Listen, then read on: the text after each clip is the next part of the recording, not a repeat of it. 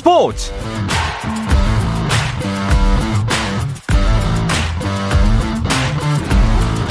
네, 스포츠가 있는 저녁 어떠신가요? 아나운서 이광엽입니다. 네, 스포츠 스포츠를 진행하고 있는 한상원 아나운서가 씨름 중계 때문에 출장을 갔습니다. 그래서 제가 다시 한번 이 시간 진행을 맡게 됐는데요. 한상원 아나운서의 빈자리를 자메꿀 수 있도록 노력하겠습니다. 네, 금요일 저녁 스포츠 스포츠 오늘 이슈들을 살펴보는 스포츠 타임라인으로 출발합니다.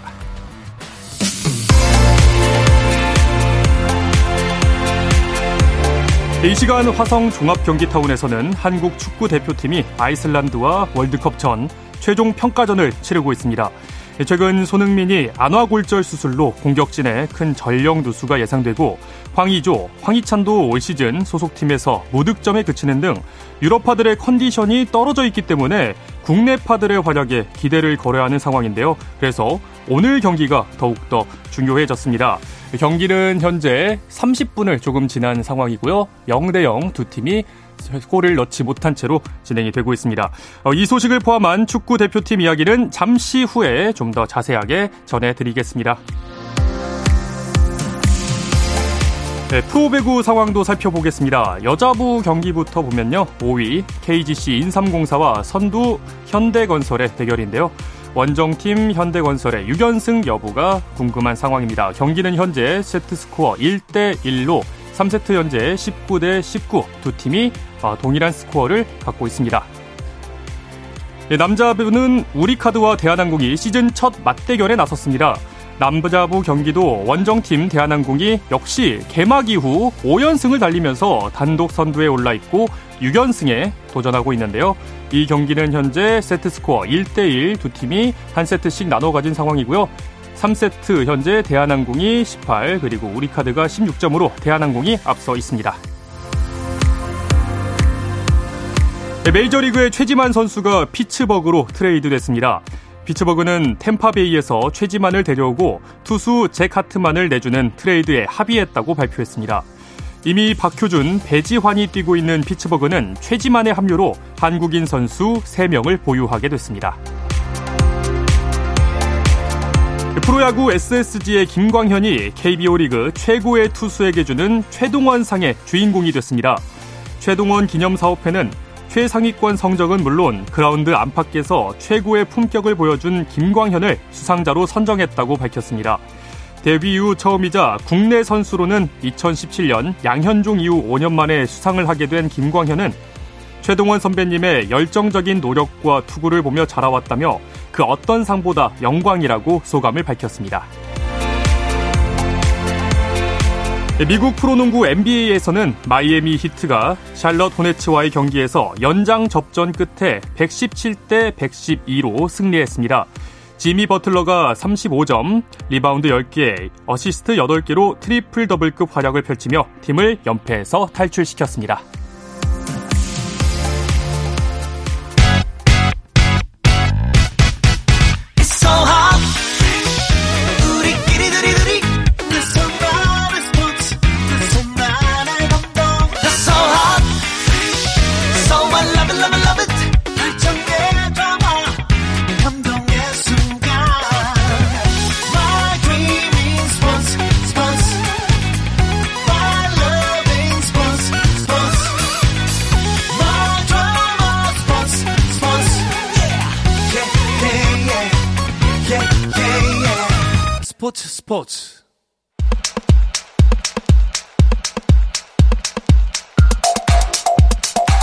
네, 금요일 저녁에 축구 이야기 축구장 가는 길 시작하겠습니다. 서호정 축구 전문 기자 그리고 축구 전문 매체 히든케이의 류청 기자와 함께하겠습니다. 안녕하십니까? 안녕하세요. 안녕하세요. 네, 먼저 이 축구 대표팀의 아이슬란드전 이야기부터 해봐야 되겠는데 조금 전에 송민규 선수가 골을 넣었습니다. 좀 전반전 현재 상황을 좀 살펴볼까요? 네, 전반전은 일단 저희가 3백으로 나와서 어, 시작부터 좀 신기하긴 했는데요. 어, 초반에는 어, 빌드업 미스가 조금 나오면서 네. 위기를 맞기도 했지만 전반 한 15분이 지나가면서 아, 대표팀이 힘을 내기 시작했고요. 홍철 선수가 18분에 이제 결정적인 기회를 한번 맞았는데 아, 왼발잡이인데 오른발에 걸려서 조금 아쉬운 상황이 있었습니다. 근데 방금 전이 후반 아, 전반 33분에 송민규 선수가 조기성 선수의 아, 크로스를 머리로 받아 나오면서 네. 1대 0으로 앞서가고 있습니다. 아, 네. 어, 벤투 감독이 선발 라인업을 어떻게 좀 구성할지 여기에 좀 관심이 많이 쏠렸는데 선발진 어떻게 좀 꾸려졌습니까? 네, 전형은 3-4-3 포메이션이었고요. 어, 공격에 왼쪽 송민규, 중앙에 조규성, 오른쪽에 권창훈 선수 이렇게 배치를 했고 네. 미드필더진은 왼쪽부터 홍철, 백승호, 정우영, 윤종규 어, 그리고 뒤쪽에 있는 back three 조합은 김영권, 권경원, 박지수 선수로 구성을 했습니다. 골키퍼는 김승규 선수가 출전을 했는데요. 제 기억이 맞다고 하면은 벤투 감독이 쓰리백을 가동한 게 네. 작년 3월 그 좀 충격적이었던 아. 0대 3을 패배했던 네. 한일전 이후 처음이거든요. 아, 오래됐군요. 그래서, 네, 그래서 사실은 선발 라인업이 나왔을 때 아, 이게 어떤 변형적인 뭐 4-2-3-1 형태냐 아, 정말 쓰리백을 쓰는 것이냐 했는데 지금 현재 저희가 확인한 바로는 쓰리백을 쓰고 있습니다. 네. 혹시 두 분은 그럼 이렇게 어 아이슬란드전 하기 전에 두 분이 생각했던 라인업과 좀 다른 부분이 있을까요, 오늘? 실제 라인업과? 어, 일단 쓰리백을 들고 나오면서 그 중앙 수비수가 이제 세 명이 나온 것이 조금 차이가 있고요. 그리고 미드필더 구성을 어떻게 할지 좀 궁금했었는데 네. 이렇게 쓰리백이 나오다 보니까 두 명의 미드필더밖에 나오지 않았고 아, 양쪽 풀백들도 거의 비슷하게 나왔고 제가 생각하기에는 아, 중앙 수비수가 한 명 더 나온 거, 그리고 오른쪽에 이제 윤종규 선수가 나온 것 정도가 제 생각은 좀 다른 것 같습니다. 어, 소정 기자님은요? 그러니까 쓰리백을 썼다는 부분이 상당히 좀 의미가 큰 게 뭐냐면은 그러니까 작년 3월이 마지막이었다고 하는데 작년 3월에는 당시 코로나로 인해 가지고 우리 대표팀 선수들이 다 일본으로 가지 못하면서 네. 궁여 지척으로 주책 지책으로 이제 벤투 감독이 쓰리백을 썼다면은 네. 오늘은 이 경기가 이제 본선으로 가기 전 마지막 연습인데 네. 거기에서 쓰리백을 꺼냈다.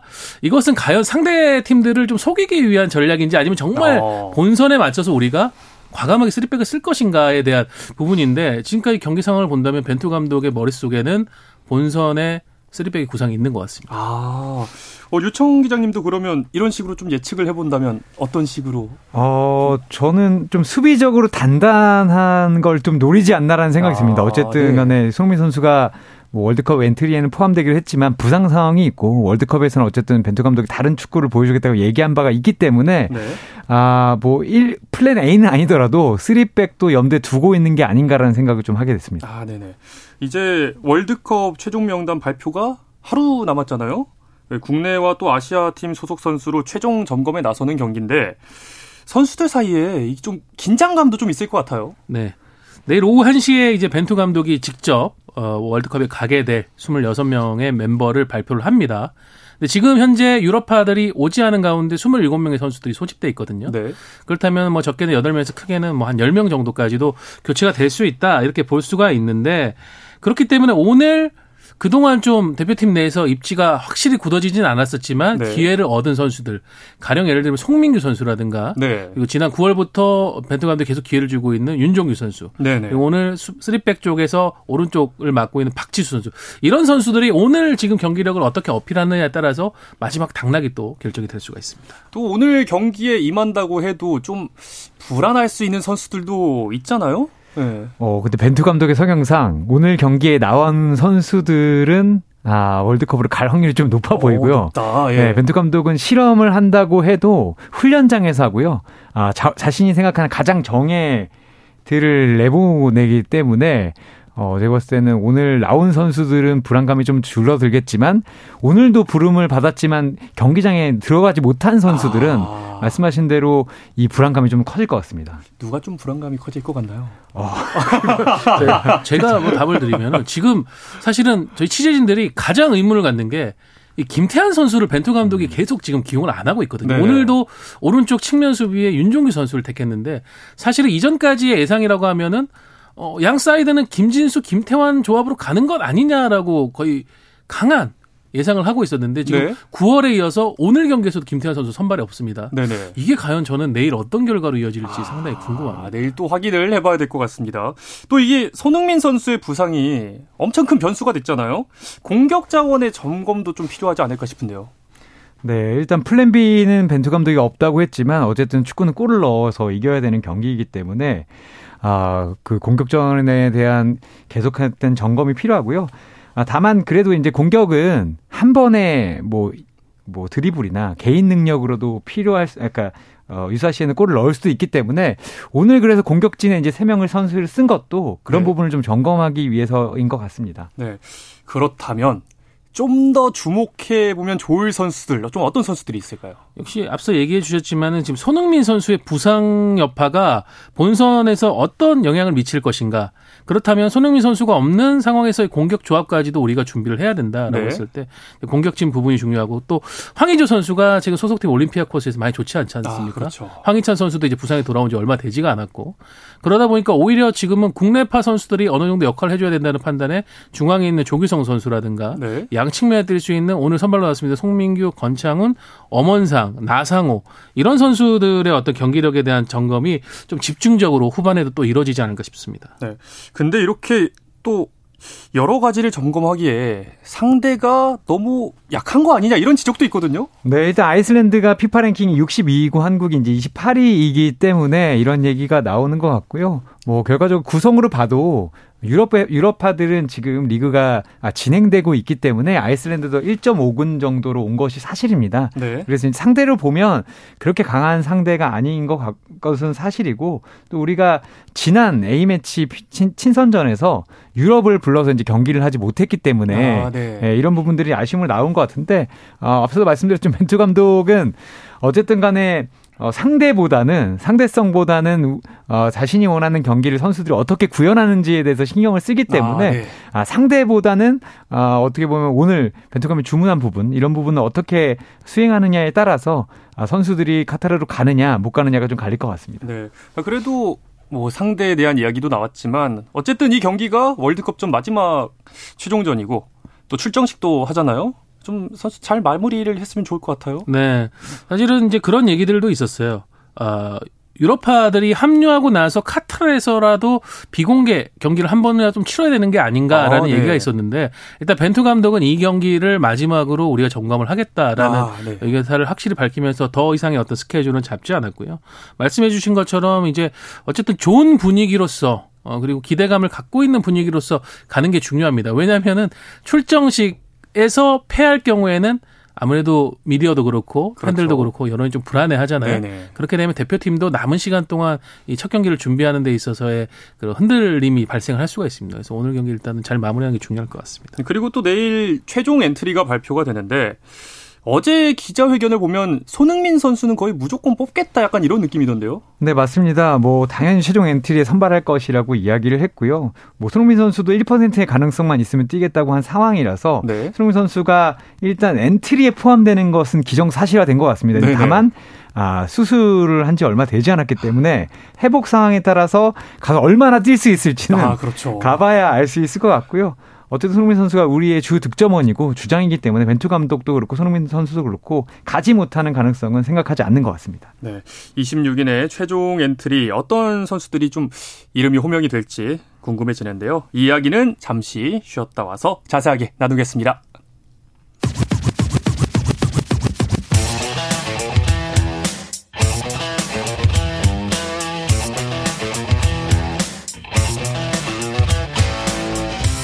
짜릿함이 살아있는 시간 한상원의 스포츠 스포츠 네, 금요일 저녁 축구 이야기 축구장 가는 길 축구 전문 매체 히든K의 유청 기자 그리고 서호정 축구 전문 기자와 함께 하고 있습니다. 어 이제 후반전이 된다면 라인업에 좀 변화가 있을까요? 어 제가 보기에는 측면 윙백 들이나 공격진에서 변화가 좀 있지 않을까라는 생각이 듭니다. 아까 앞서도 얘기했지만 아, 조금 벤투 감독이 아, 선발을 고민하고 있는 포지션이 그런 네. 부분에 좀 집중이 돼 있기 때문에 아마도 그런 변화를 주면서 공격적으로나 수비적으로 좀 조직력을 볼 것 같고요. 아, 지금 아마 그 교체로 있는 이 포지션에 있는 선수들은 아마 불안감이 좀 크지 않을까라는 생각을 해봅니다. 후반전이 됐는데도 내 이름이 호명되지 않는다. 네. 그러면 조금은 불안감이 커질 수도 있겠네요. 어, 어쨌든 뭐 선수들의 점검도 뭐 45분 정도면 뭐 끝이 난다 이런 얘기인데 그렇다면 이번엔 최종 엔트리를 한번 좀 예상을 해보겠습니다. 먼저 골키퍼는 확정이 됐다고 볼 수 있을까요? 역시 뭐 김승규, 조현우 두 선수는 이제 확실한 안정권에 있다고 볼 수 있고 어, 송범근 선수 그리고 구성윤 선수 중 누가 가느냐인데 지금 뭐 많은 쪽에서는 이제 송범근 선수가 유력하다고 보는 것 같습니다. 네. 구성윤 선수가 아무래도 최근에 어떤 실전 경험, 그러니까 삿포로와 이제 계약을 하긴 했습니다만은 지금 선수 등록이 되지 않았기 때문에 실전 경험이 좀 많이 빠졌었거든요. 네. 그러다 보니까 조현우, 김승규, 송범근 3인 체제로 가는 것이 좀 유력하다고 보는 상황입니다. 네, 이어서 수비진을 한번 보겠습니다. 일단 뭐 김민재 선수는 뭐 붙박이라고 이렇게 뭐 박혀 있는 어, 디폴트라고 생각을 해보고 나머지는 좀 어떻게 구성이 될까요? 어, 일단 뭐 김영권 선수도 당연히 이제 갈 가능성이 커졌고요. 어, 저는 사실 권경원 선수, 박지수 선수, 조유민 선수의 구도가 어떻게 될지 어, 예. 상당히 궁금했는데 오늘 경경원 선수, 박지수 선수가 나왔기 때문에 네. 조유민 선수가 조금 멀어지지 않았나 라는 생각을 해보고 측면에서는 김문환, 김진수, 홍철, 김태환 선수 갈 것 같은데 아 오늘 윤종균 선수가 나왔기 때문에 오른쪽 두 명이 오른쪽 두 명이. 예, 바뀔 수 있다는 가능성이 조금 아. 커지지 않았나 라는 생각도 좀 해봤습니다. 어, 서호정 기자님은 좀 어떻게 생각하십니까? 여기에 네, 대해서. 뭐 센터백 조합은 이제 그 보통 이제 벤투 감독 같은 경우에는 오른발잡이 두 명, 왼발잡이 두 명을 선호하는데 뭐 김민재 선수는 오른발잡이에서는 가장 뭐 확실한 선수고 왼발잡이도 지금 김영권, 권경원 선수밖에 없습니다. 네. 뭐 저도 유청 기자의 의견대로 오늘 박지수 선수 선발로 나왔기 때문에 박지수 선수 조금 더 유리해진 것 같고요. 저도 이제 사이드백 쪽, 그러니까 풀백 쪽은 네. 다섯 명이 간다고 생각하는 이유가 뭐냐면은 좀 지금 우리 대표팀의 측면 수비수들이 과거와 달리 뭐 과거의 송종국이랑 이영표처럼 네. 멀티플레이어들이 좀 아닙니다. 그냥 아. 아예 이제 측면 수비만을 보는 네네네. 자원들이거든요. 그래서 제가 볼 때는 여러 상황을 봐서 다섯 명을 데려갈 것 같은데요. 다섯 명. 예, 실질적으로 지금 뽑은 선수 중에 박민규 선수를 제외한 김진수, 김문환, 김태환, 윤종규, 어, 그리고 홍철 선수 이렇게 갈 것 같습니다. 네. 이어서 이번엔 또 중원이죠. 미드필더진도 한번 보겠습니다. 어느 정도 좀 윤곽이 드러나 있지 않나요? 어, 지난 9월 평가전에 12명을 불렀었는데, 저는 이 12명 중에서 한 명 정도만 바뀌지 않을까라는 생각이 듭니다. 한 명 정도. 양현준 선수가 왔었는데, 아, 예. 아마 이제 이때, 이때는 이 부상으로 다 오지 못했던 엄원상 선수가 아, 가지 않을까라는 생각을 해 봅니다. 그렇게 되면 정우영, 백승호, 손준호, 황인범, 이재성, 권창훈 그리고 프라이브루크에 뛰는 정우영 선수가 하나 더 있고요. 이가 그리고 이강인, 손흥민, 황희찬, 나상호, 엄원상까지 한 12명의 선수가 가지 않을까라고 예상해 봅니다. 네. 아, 그리고 조금 전 대한민국 대 아이슬란드 평가전 전반전이 1대 0으로 어, 종료가 됐습니다. 후반전도 이어서 살펴보겠고요. 어, 지금 어 기자님께서는 그러면 미드필더진 최종 엔트리 어떻게 생각하십니까? 예, 저도 뭐 대동소이한데 저는 이제 마지막 차이는 그건 것 같아요. 지금 선제골 넣은 소- 송민규 선수. 사실 송민규 선수가 여름까지 이제 경기 컨디션이 썩 좋지가 않아가지고 벤투 감독이 선호하는 스타일이지만은 좀 밀린 구도가 아닌가 싶었는데 지금 9, 10월에 경기력을 한참 끌어올렸고 오늘 또 A매치에서 모처럼 또 골까지 넣었단 말이죠. 네네. 이게 저는 벤투 감독에 상당한 영향을 주지 않았을까 음. 싶어서 예, 송민규 선수가 들어가는 부분이 유청 기자하고는 조금 차이가 될 것 같습니다. 네. 그리고 또 많은 분들께서 주목하시는 것 중에 하나가 이강인 선수의 발탁 이 부분인데 손흥민 선수의 부상이 조금 변수가 될 수도 있을 것 같거든요. 두 분의 생각이 또 궁금해요. 먼저 유청 기자님. 어, 저는? 앞서도 미드필더진에 이강인 선수가 데려간다고 네. 봤고요. 이강인 선수 워낙 또 잘하고 있고 벤투 감독이 아마 9월에 부르지 않았으면 네. 아, 안 데려갈 가능성이 크다고 봤겠지만 9월에 일단 불렀고 출전은 못했지만 어쨌든 손흥민 그 이강인 선수의 특장점이 있, 있기 때문에 손흥민 선수가 없, 없는 상황이라는 것을 가정했을 때 오히려 더 아, 데려갈 가능성이 커졌지 작아지지 않았다고 보고 있습니다. 이렇게 좀 내부 정보라든가 관찰을 좀 깊이 했다면 그런 부분이 있을 거예요. 9월에 경기는 뛰지 않았지만은 연습 때 벤투 감독이 이강인 선수하고 굉장히 많은 얘기를 하고 어. 주문을 하고 세트피스라든가 이런 뭐 역할을 계속 맡겼거든요. 네. 그러니까 경기를 뛰지 않았을 뿐 벤투 감독이 어떤 이강인 선수가 대표팀에서 해야 될 역할에 대해서 확실히 주지를 시켰다고 아, 봅니다. 예, 예. 저는 약간 히든 카드라고 생각이 되고요. 음. 또 현실적으로 보면 뭐를 생각해야 되냐면 우리가 상대해야 되는 팀, 특히 포르투갈과 우루과이에는 중원에 굉장히 창의적이고 어, 파괴적인. 네. 그러니까 이강인 선수하고 유사한 스타일의 선수도 있습니다. 예를 들면 우루과이 같은 경우 는 발베르데 선수가 있고 아, 예. 포르투갈 같은 경우에는 베르나르도 실바라든가 에, 페르난데스 선수 이런 선수도 있잖아요. 그러니까 그런 선수들을 가상적인 역할을 하면서 우리가 전술적 준비를 할 때 이강인 선수에게 그 선수들의 역할을 좀 대체시킬 음, 네. 수가 있거든요. 그런 어떤 훈련 최소한 훈련 파트너를 위해서라도 저는 이강인 선수는 데려간다고 봅니다. 네. 이번에는 최전방으로 가보겠습니다. 황의조 선수를 또 뺄 수가 없잖아요. 네. 황의조 선수와 당연히 조기성 선수가 갈 것으로 보이고요. 다만 이제 26명이 됐기 때문에 이번에 이제 합류한 오영규 선수를 데려갈 것인가. 아. 네, 그 정도가 이제 변수로 남았는데 그거는 오늘의 경기를 보면 좀 알 수 있지 않을까 싶습니다. 그렇네요. 네. 저는 이제 황의조 조기종 선수가 간다고 어, 보고요. 오영규 선수는 아마 오늘 출전하기는 아주 확률상 쉽지는 않을 것 아, 같습니다. 쉽진 않다. 네, 저는 오영규 선수 굉장히 높이 보는 편인데 그리고 손흥민 선수가 지금 어, 부상으로 인해 변수가 발생했을 때 저는 영향을 받는 게 오영규 선수가 생각하는 게 아, 아까 전에 네. 송민규 선수 얘기를 해드렸잖아요. 그렇죠. 저는 엄원상 송민규 선수 다 갈 거라고 보거든요. 지금 송, 손흥민 선수의 부상으로 인해 가지고 그렇게 되면서 약간 오영규 선수가 어, 자연스럽게 빠지는 그런 상황이 되지 않을까 싶습니다. 어, 이 예상이 얼마나 맞을지 어, 내일 밝혀질 텐데요. 일단 우리 조 우리와 같은 조에 묶여 있는 포르투갈과 또 우루과이가 오늘 최종 명단을 또 발표를 했습니다. 먼저 1차전 상대 우루과이부터 좀 보면요. 수아레즈와 카바니가 뭐 예상대로 월드컵에 출전을 하네요. 네, 조금 재밌게 표현하자면 우리가 아는 선수, 잘하는 선수들이 정말 다 들어갔고요. 그러니까요. 뭐 부상으로 조금 걱정했던 카반이라던가 아니면 부상으로 사실 월드컵이 무산됐다고 생각했던 수비수 아라우어 선수까지 모두 포함이 됐어요. 아, 네. 그리고 최근에 유럽에서도 가장 잘하는 미드필더로 꼽히는 레알 마드리드의 발베르데 뭐 그리고 손흥민의 동료 로드리고 벤탄코르 이런 선수는 당연히 포함이 됐고 네. 아, 우루과이 명단을 보면 아, 우리가 알던 우루과이가 그대로 됐구나.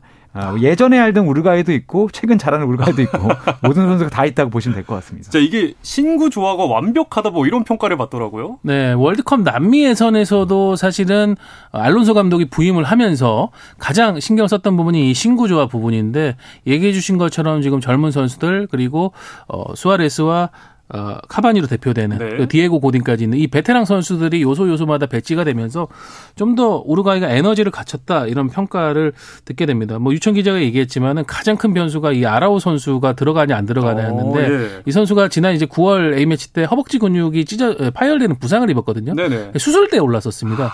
그런데도 불구하고 지금 명단에 들었다라는 게 상당히 좀 변수가 될 것 같아요. 네. 뭐 지금 말씀해주신 선수들 워낙에 뭐 유명한 선수들이고 또 우리가 조금 더 주목해 볼 만한 선수가 있다면 누가 있을까요?